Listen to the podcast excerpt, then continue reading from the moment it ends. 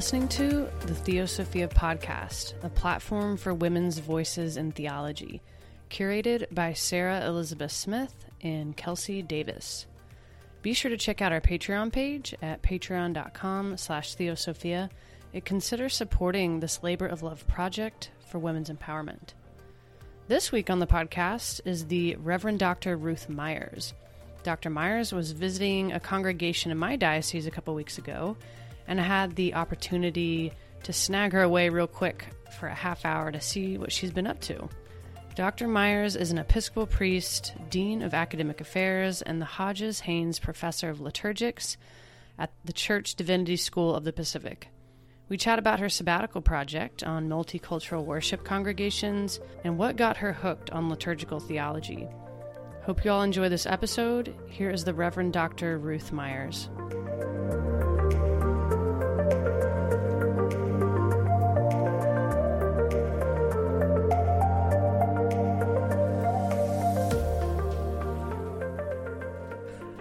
So, what brings you to Oklahoma? So, I am in the midst of a research project on worship in multicultural, uh, multiracial congregations, and I'm interested in understanding what worship is like in those congregations, uh, but also how people experience that worship. So, a lot of my focus in congregations is in interviews with parishioners, with the rector, with the musician, in understanding their experience of the worship and how they see worship shaping both themselves as an individual and the congregation and the congregation and its ministry in the world.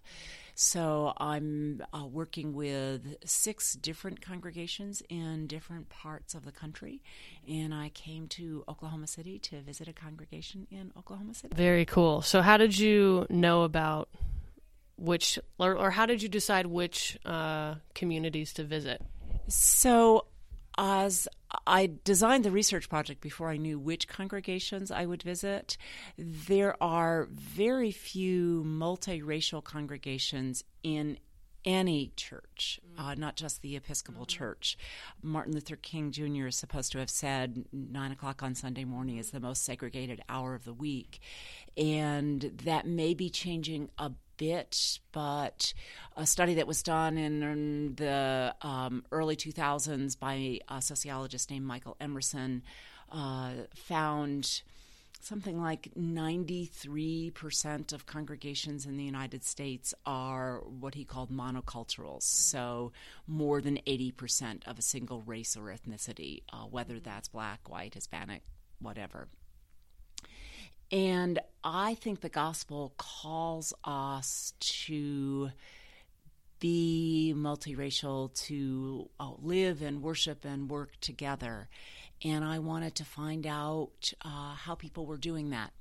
So, as I uh, began talking about my research last fall to our seminary board of trustees, to my colleagues at the Graduate Theological Union in Berkeley and at Church Divinity School of the Pacific in Berkeley and other places, people began to say to me, Well, do you know about this congregation? Do you know about this one? And by the time I was done, I had 20 some congregations identified. So I didn't need to go out and ask anybody, where do you know? I already had them. So I mostly looked at websites. I did pay attention to congregations that were cross nominated, where more than one person from different places suggested I look at them.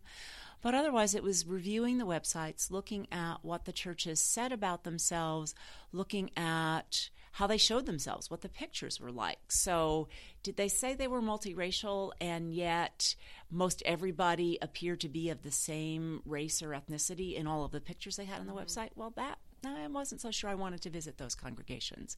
Uh, a couple of the congregations are bilingual, and their websites are actually bilingual, and so they are in English and Spanish. Mm-hmm. Uh, you don't have to use Google Translate to understand them, it's there. Uh, so those were ones that were more positively commending themselves.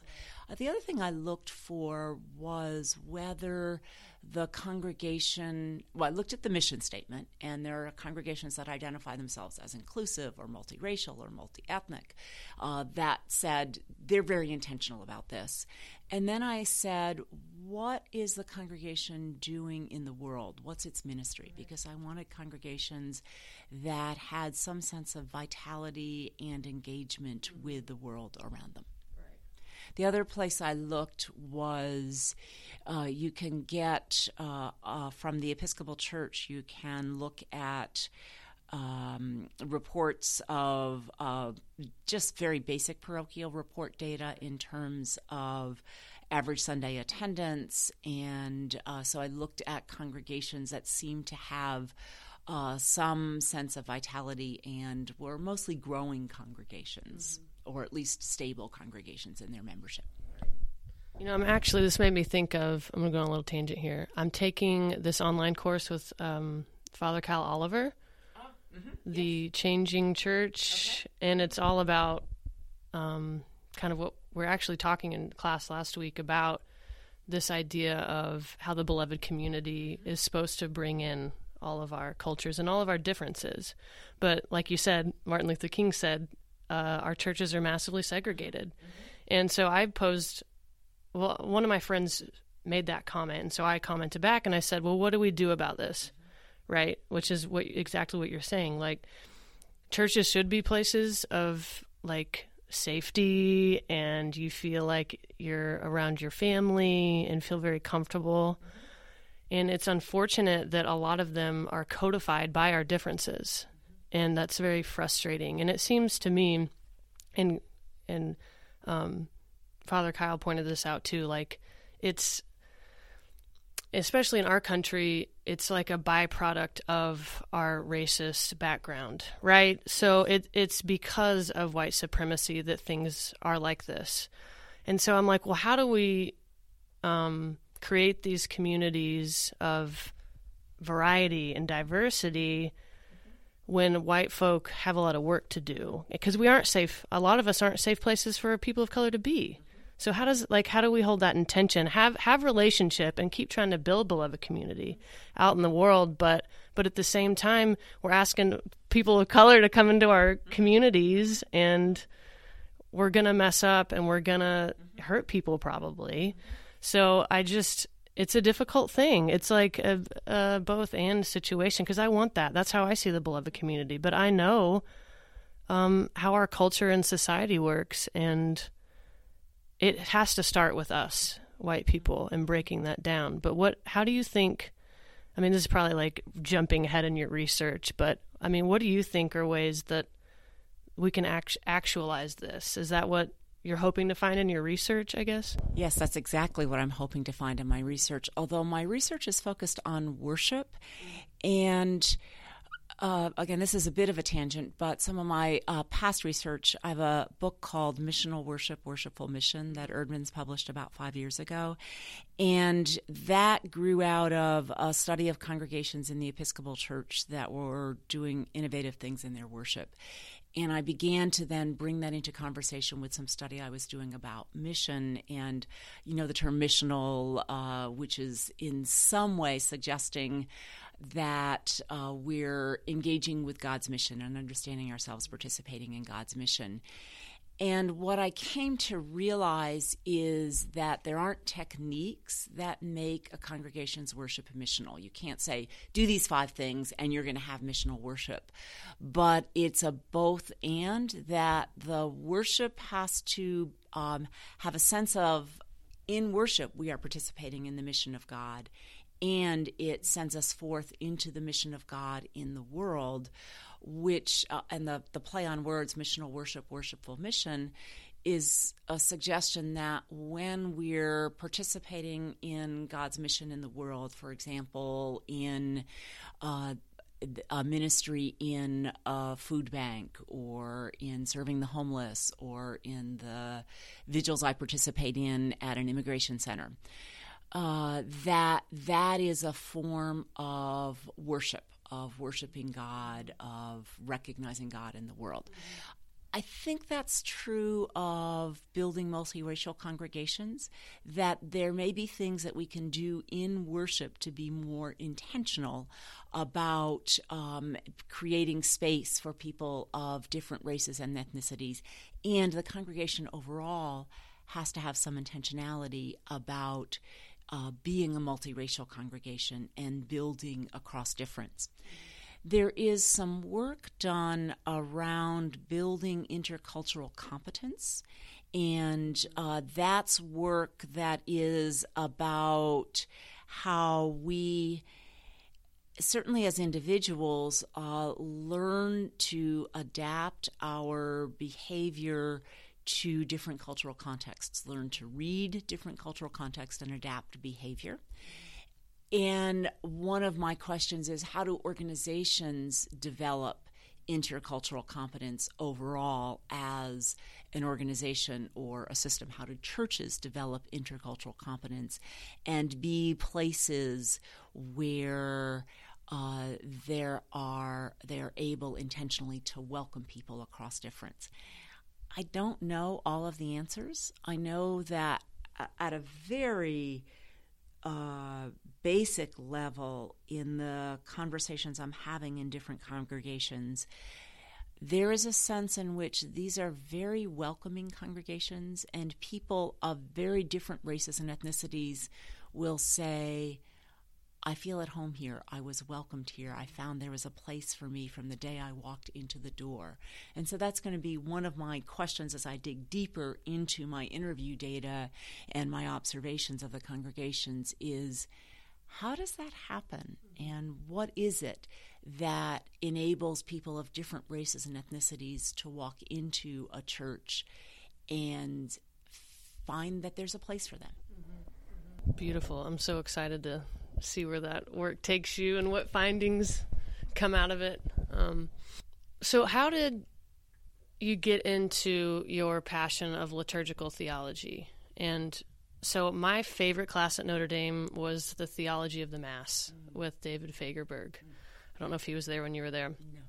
but um, I just I fell in love with liturgy and sacraments, and I grew up in the Methodist Church here in Oklahoma, um, but Notre Dame like captivated me, especially the Mass. So what what drew you to to liturgical stuff? So I grew up in the Episcopal Church, and I grew up at my mother's knees in the sacristy. And when I was growing up in the church, that was the only way women got behind the altar rail, that there were not ordained women in the church. Uh, but I was introduced at a very early age to um, the mysteries of worship.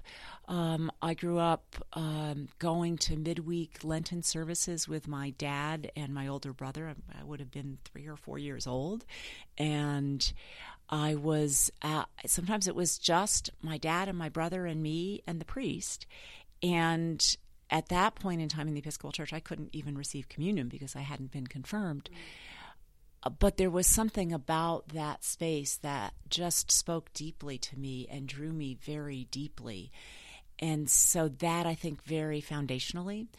My mother is a um, has a good ritual sense, and so there was a lot of household ritual when I grew up as well, and I think that also uh, formed me as a person able to think about ritual. So those very early childhood experiences, in many ways, are what drew me to worship in the first place.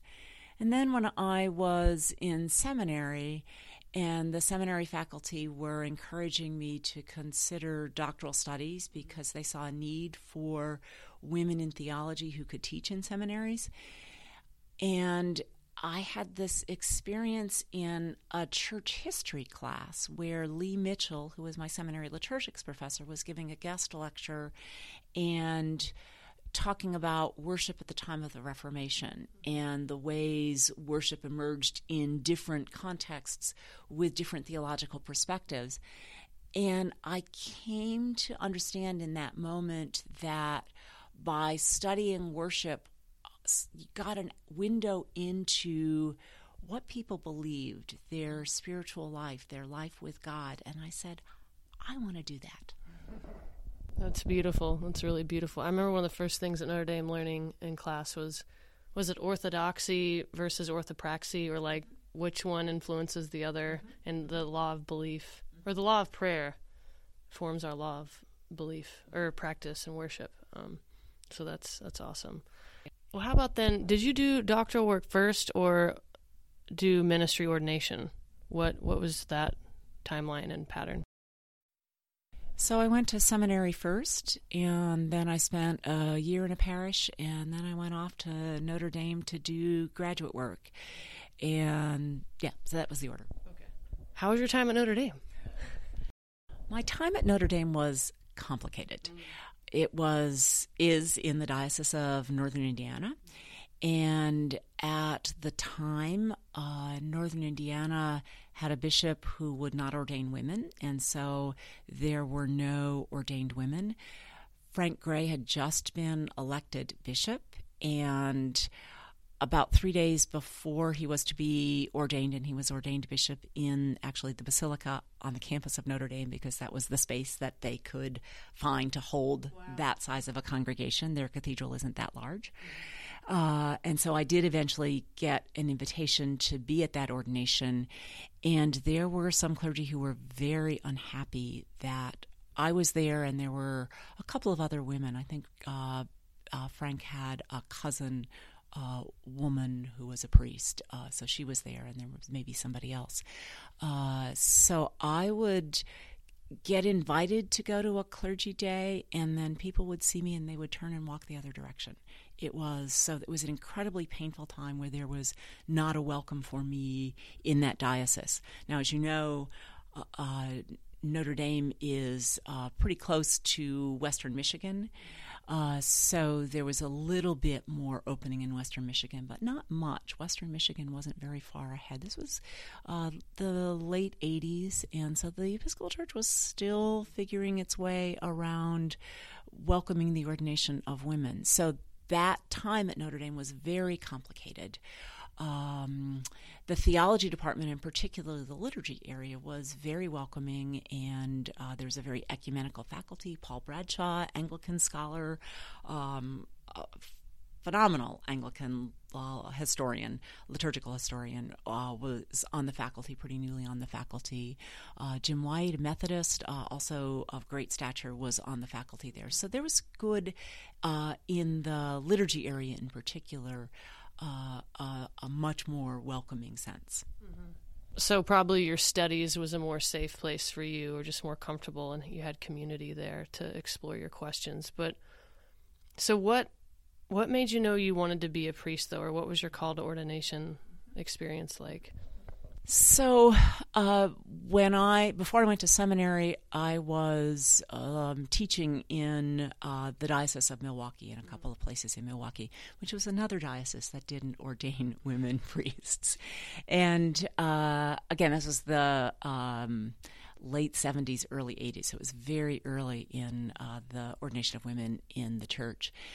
And a friend of mine uh, in the church in Milwaukee said, I think you'd be interested in the lay and deacons school in the diocese. Uh, so why don't you go off to this school, which met on the Nashotah House campus? Uh, it had some Nashotah House faculty, uh, but also some area clergy who taught in the program.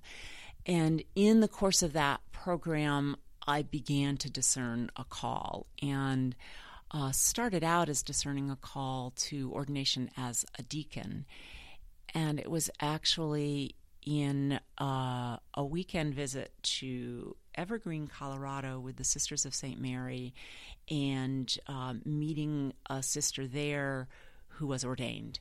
Uh, it was my first uh, time to meet a woman priest.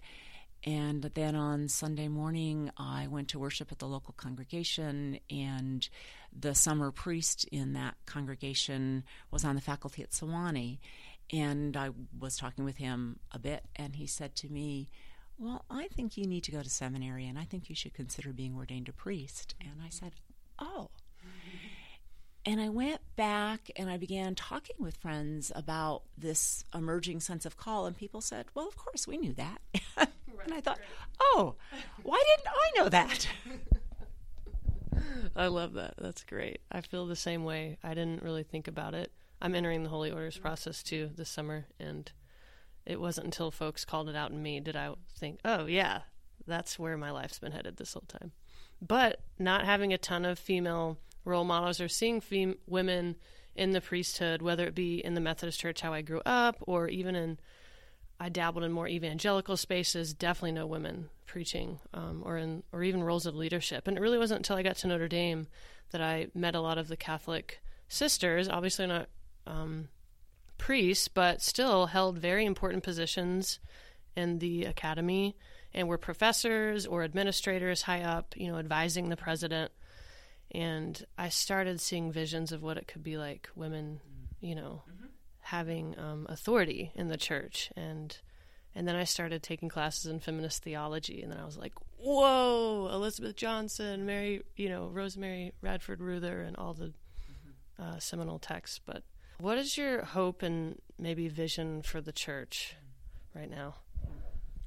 Uh, so my hope for the church is that it is leaven in the world, uh, that it uh, has a lively sense of God is at work in the world, and we need to recognize that and get caught up with that and um, uh, communicate to the world, help the world see where God is at work, um, but also. Um, uh, proclaim uh, the good news, which is the good news. Um, I think uh, the presiding bishop's words are loving, liberating, and life giving.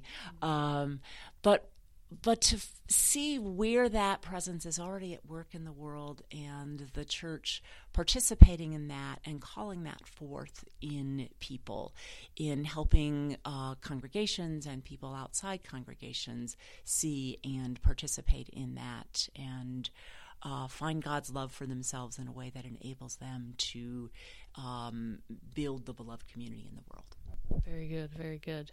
Um, do you get to do much priestly activities as a professor in in your work in the uh, you're at this uh, Pacific School of Religion? So, Church Divinity School of the Pacific, Pacific School of Religion, is a different seminary which is across the street from CDSP. Right. Uh, so, um, at the seminary, and the seminary is my primary cure uh, when we talk about it in uh, classical pastoral terms. So I uh, preside and uh, regularly in the seminary chapel. I preach a couple times a semester there. I actually uh, view my teaching ministry and the work I do with students and faculty. I'm not only a professor; I'm the academic dean, and uh, at its heart, the for me, the work of an academic dean is about enabling students and faculty to be their best selves, to participate in the life of the seminary and the educational community, the community of formation, um, to the fullest extent possible in a way that enables them to uh, deepen their relationship with God and develop their own ministry. All of that for me is priestly ministry. Mm. I'm also uh, uh, an assisting priest at All Souls Episcopal Parish in Berkeley, which is just a few blocks away from the seminary campus, and a vibrant, young, growing congregation. Uh, and I uh, help out in the Sunday liturgy there pretty regularly, uh, sometimes as an assisting priest, sometimes as a minister of healing, sometimes presiding, and I'll preach uh, maybe once or twice a year. Seminary is really a full time job, so mm-hmm. um, I'm happy to uh, show up on Sunday morning and, um, when needed, um, help out there. But there are two full time clergy on staff there, so uh, this is really uh, providing support for them in a congregation with an average Sunday of attendance of somewhere around 250, 270. So it's with three services. So it, it's a pretty uh, full Sunday morning for our clergy. Yeah, absolutely. All those things are definitely ministries in and of themselves. So that's that's really cool. I bet you're an awesome asset to that community. Oh, I didn't ask you. Did you have any like uh, really inspirational mentors or especially women mm. At that time that were uh, helpful in your career and your discernment? Um, in different ways, I had um, mentors and support. So, uh, when I was at, I, I, did my studies at Seabury Western, and uh, the Diocese of Chicago at that time had a bishop who would not ordain women but would allow women to be ordained in other places. And there were just a handful of women who were uh, in the um, uh, diocese and the seminary, because we didn't have any ordained women on faculty, invited women priests to come in and preside um, several times a semester. Uh, so, and then there was uh, there was a women's students organization called Thecla. Uh, Thecla was one of the early followers of St. Paul. There's a whole Acts of Paul and Thecla, which is fascinating. But uh, we would host conversations with those women clergy from time to time, one of whom was Chilton Knudsen, who went on to become eventually Bishop of Maine and uh, has been an assisting bishop in Maryland, and I think she might be going to Washington now. Uh, but Chilton was especially important for me as a model of a woman presiding and really as a mentor, and I've interacted with her off and on since graduation, and she has been an awesome mentor. My grandmother was uh, supportive of my ordination process and um, all the way through my time in seminary. Uh, she died when I was at my first year at Notre Dame, so um, not long after I was ordained. But she was another uh, just wonderful, awesome presence for me. Thank you so much for your time, and I appreciate your work.